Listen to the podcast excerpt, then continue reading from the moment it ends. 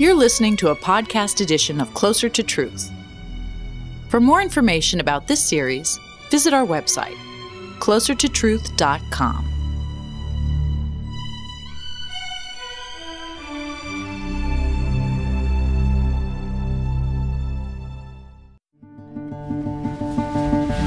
I've long heard the science fiction fantasy that perhaps our entire universe is a simulation, a fake. That perhaps everything we see and know is a gigantic computer game of sorts, the creation of super smart hackers existing somewhere else. What I've not heard until recently is that some scientists take this simulation seriously. Before you smirk and laugh, watch and think.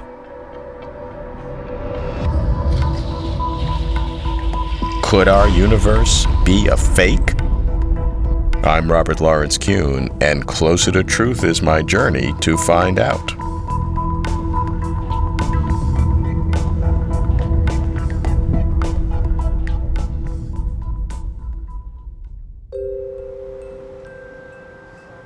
David Brin is an award winning science fiction writer who was trained as a space scientist. He challenges conventional wisdom. I like his way of thinking. David, as a scientist and a science fiction writer, as you look at reality, however you imagine it, you have unusual ways to do that. What explanations do you see? Well, you have your typical God created a cosmos in a limited time frame, and a limited spatial frame in order to achieve certain theological aims. You have the Big Bang, you have all the variants upon the Big Bang, string theory, and all of that sort of thing in a materialistic explanation. Throughout time, there have been the notions that it's all a simulation what, what, does that mean, simulation? Well, well, the, the latest version is that there may be, it may be the year 2050 and we're all living in a computer simulation of, of what life was like in the earlier part of the 21st century. Or we may be billions of years from now in a simulation of what planets were like, what primitive people were like. And it's actually uh, very, very similar to many older notions that life is all a dream. There was a famous Chinese parable that the emperor dreamed that he was a butterfly, dreaming that he was an emperor. So this notion goes back a long way that it's more metaphysical. Whereas both the standard God created everything and the reductionist scientific one are more mechanical, they're more physical, more palpable.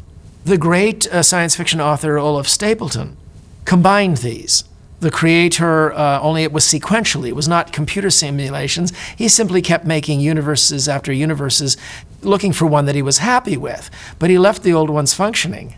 And a man goes out in a spaceship, finds the creator, and says, Hey, uh, what are you doing? Why'd you leave us?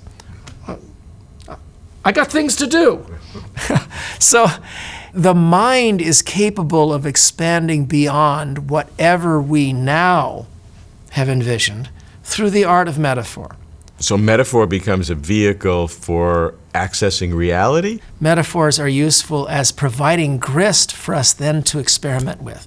Are you saying that the only way that we can access reality, real reality, not science fiction reality, is through experiment? By interacting with others and getting criticism and pounding it back and forth and testing theories and carving away and doing experimentations, I can't find out what this chair is but I can find out what it is not. I can carve away the mistakes and I can start to bracket objective reality. Well, but are there things that are real that science, through its experimentation, cannot get at? Mm. In, in, in theory, not just because of current technology. I am an arrogant member of my generation. I say no. I say Let's get at it. So all reality can be accessed through science. Unless we're a simulation, and even so, I think there are probably back doors. If we're living in a simulation, then everything is software, including the atoms inside our head, the, the neurons inside our head, and there may be back doors that the programmers left ajar. I think if we're kept trapped, I take the challenge. And I say to whoever's trapped us, you know, if you're good, you'll be proud of us when we break out. Sure, David's a science fiction writer. His job is to conjure up radical ideas. Has anyone thought rigorously about our world being a simulation, being a fake?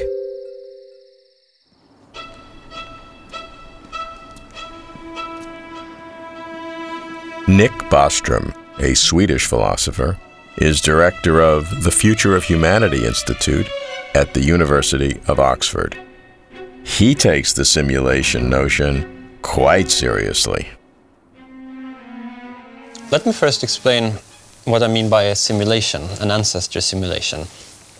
The idea is that you could have a very technologically advanced civilization with the capability of creating computers that could run detailed simulations of people like their historical predecessors.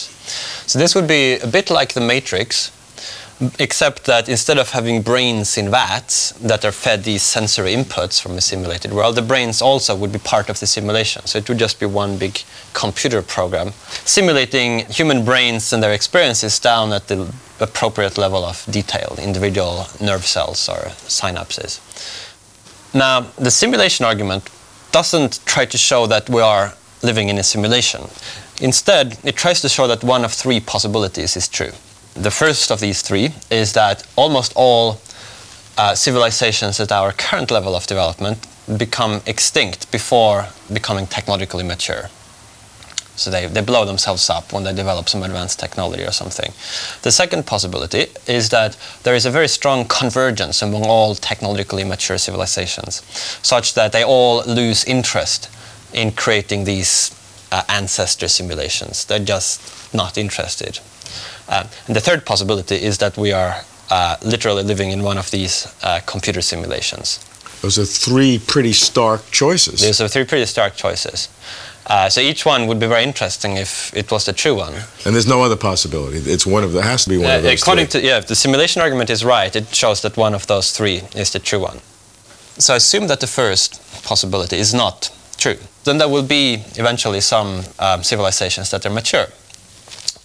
Uh, and also assume that the second uh, possibility does not obtain. So at least some of these mature civilizations use some fraction of their computational resources then you can show that because the technological capabilities that such a mature civilization would have would be so extreme, they would be able, even by devoting a tiny fraction of their computers to this end, uh, they could create astronomical numbers of these ancestor simulations.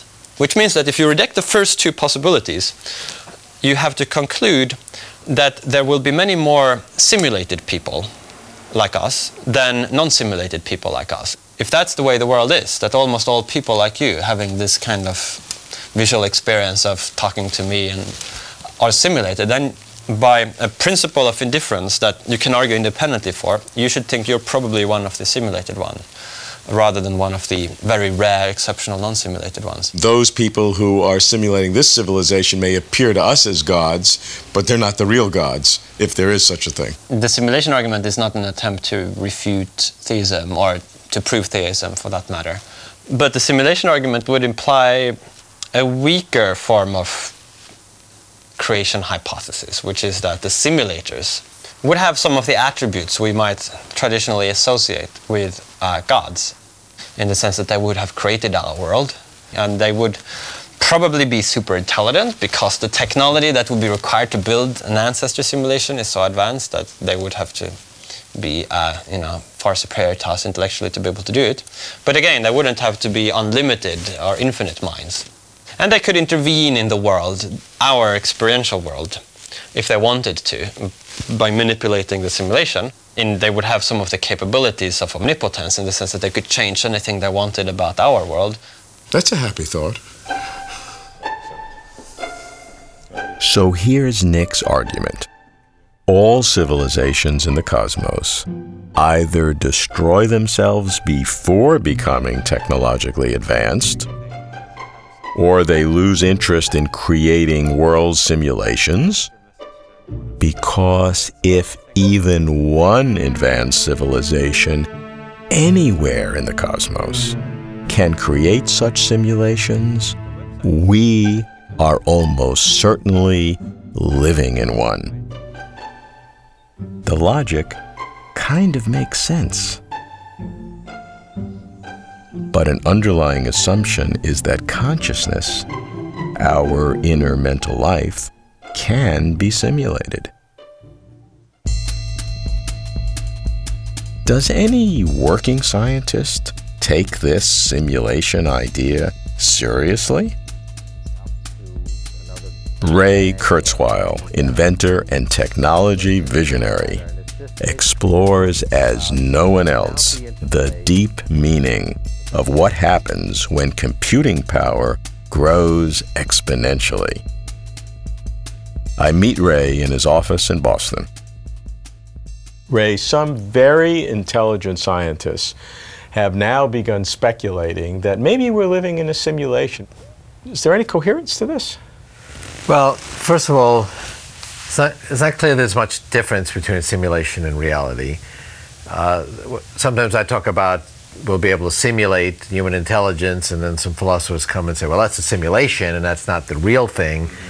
And if you simulate something as precise as the original thing, I don't think actually there is a difference. Uh, this universe could have been created by some super intelligence in another universe. So, so maybe we're whole, our whole universe is a junior high school science experiment of some super intelligent junior high school student in another universe, and maybe she won't get such a good grade given the way things are going. But, but still, it's a real universe, and it follows certain laws as best we can tell, and maybe that junior high school student intervenes sometimes. You know, if we actually were able to contemplate that intelligence, that junior high school student, it would seem like a god from any perspective that you know the religious texts talk about, but that's a plausible scenario because we will get to a point where our civilization will be sublimely intelligent and we may actually be able to create another universe because we'll have enough command of, of physical interactions. Another possibility is that our, our universe actually runs on a computer because people have examined physical laws as a set of computational processes. And it's really quite plausible to say our, our universe is a computer we have this idea, at least in the Western philosophies, that what, what really is true of the universe, fundamentally it's a bunch of stuff. It's a bunch of particles and energy, and it's real physical stuff. And the stuff can maybe represent information, but basically it's stuff. Well, maybe fundamentally it's not stuff, it's fundamentally information. And what we call stuff, like particles and electrons and protons, these are just manifestations of, of information structures. And the most fundamental aspect of the universe is information. Well, that information is, is constantly changing, it's being manipulated, it's running on some computational substrate. That would mean the universe is a computer. If I think about, well, what am I? I'm really an information structure. I'm a pattern of information. If you say, no, Ray, you're this, these atoms, molecules that make you up, well, that's not true. We know that the cells, depending on what cell it is, it turns over in five days, two weeks. Uh, the neurons persist as cells, but the parts of the neurons t- change over very quickly. I'm completely different stuff, particles, molecules, than I was just a short time ago. But I'm not completely different information. Yes, I've changed somewhat, but there's a real continuity. Most of the patterns are the same. And so fundamentally, what Ray Kurzweil is, is, is, is information. It's a pattern of information. So I, I'm a patternist, I think patterns, which means information, uh, is the fundamental reality. And they run very similarly to what we understand. Ray's an original. Information is more fundamental than stuff. Information is the real reality. Therefore, says Ray, there is little difference between reality and a simulation. Ray's ideas are extreme. That doesn't make them wrong.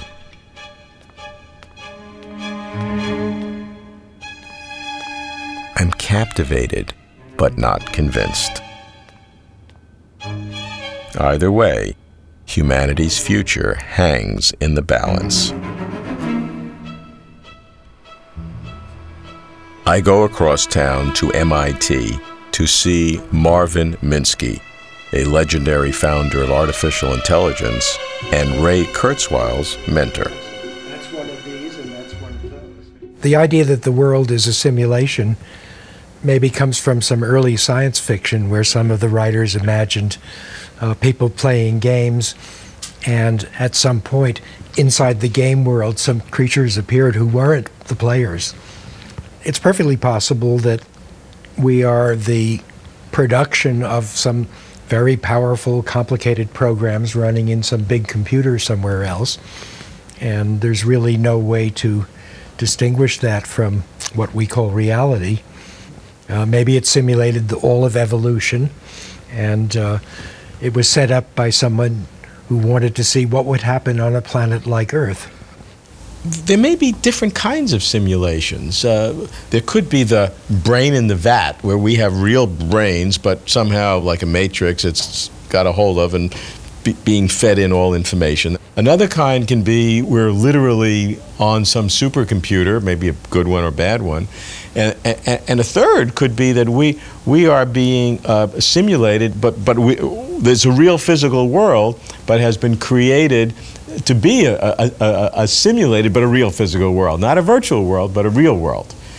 It's, it would be very hard to distinguish between all those unless the programmer has made some slip so that you, if you notice that some laws of physics aren't quite right, and then you look at the data very closely, you see, oh, it looks like round off error. So there's a sort of interesting possibility that even if we were simulated, we might be able to find some technique that would notice some of the grain of the computer being used is, is showing through a little bit. Do you take any of that seriously, or it's just an interesting exploratory way of thinking about the world? Well, my friend Edward Fredkin, who originated a lot of the theory of what's called cellular automata, has been developing some theories of physics in which space is made of little separate points. And Fredkin has suggested some ways that some laws of physics could appear in there, which would look very much like real physics, except that if you tilted the experiment just right, you could see the, uh, the sort of crystal planes in this discrete world. And so some very careful experiments might show a grain to the nature of space that we don't see ordinarily.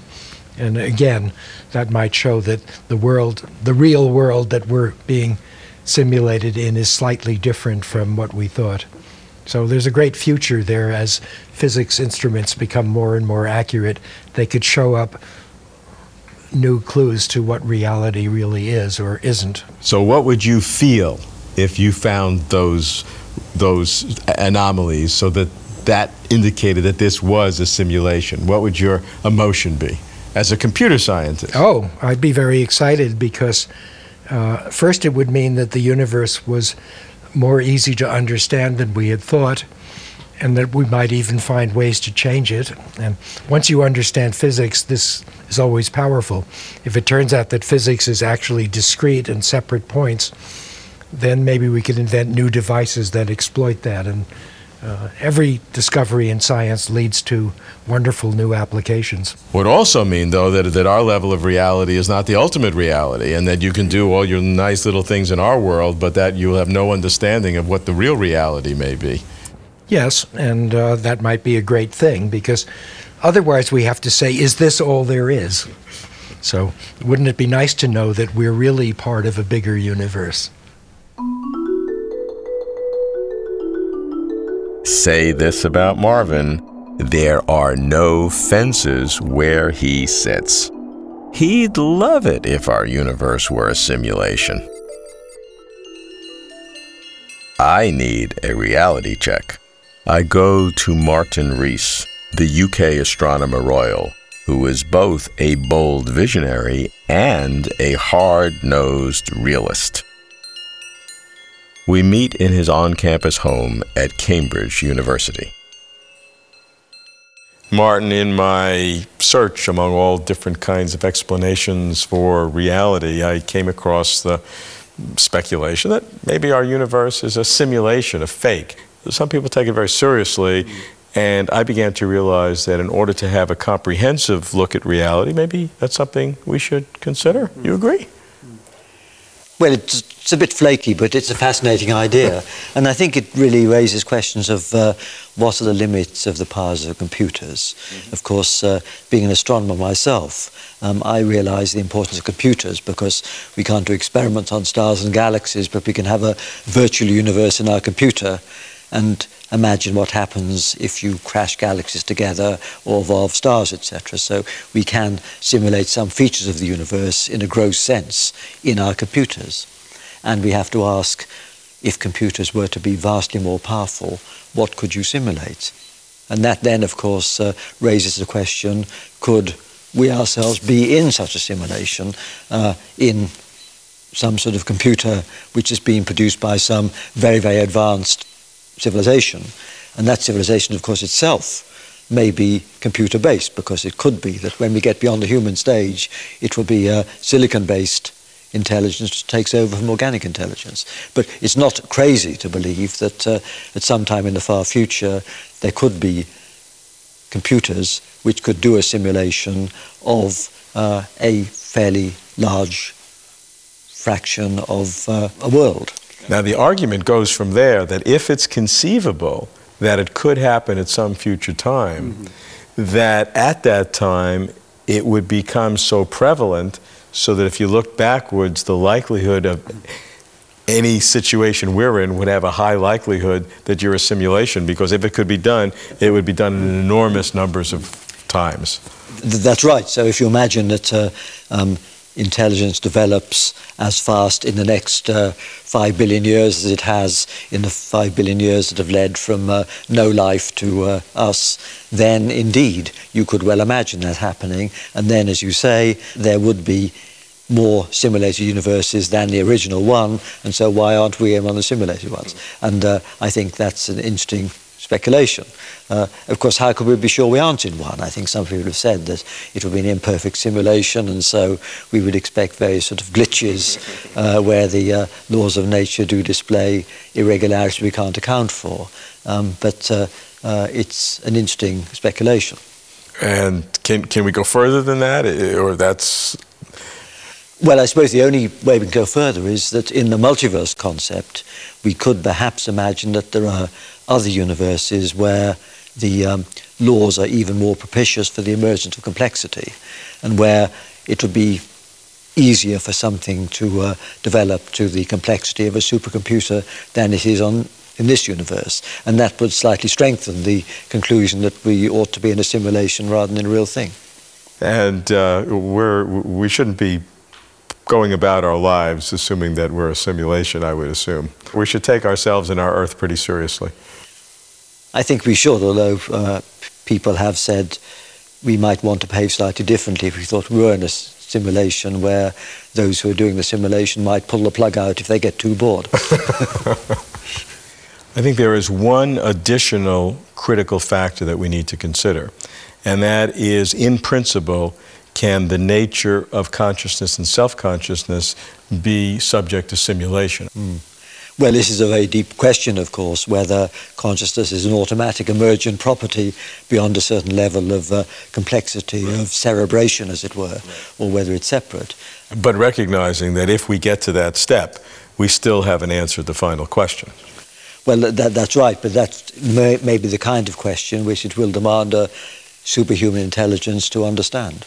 Which could be forever beyond our capacity. Yes. Mm-hmm. Here's the simulation argument. There are five premises.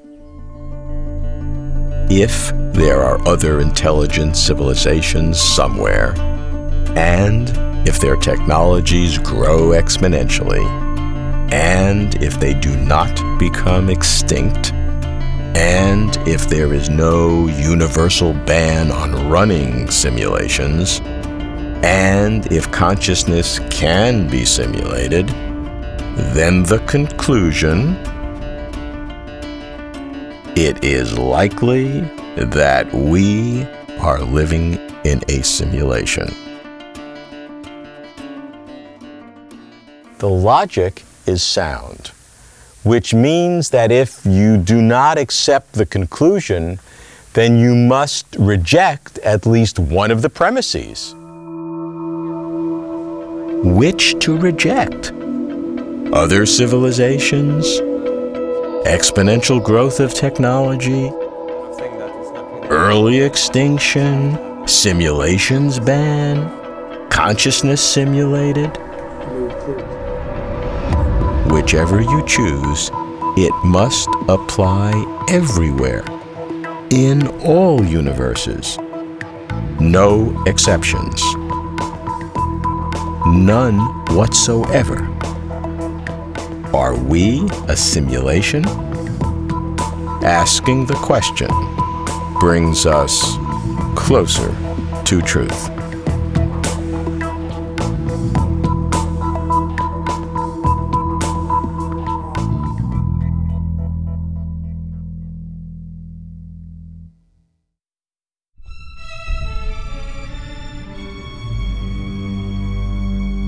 Closer to Truth, the definitive series on cosmos, consciousness, and God, airs on PBS and other non commercial stations.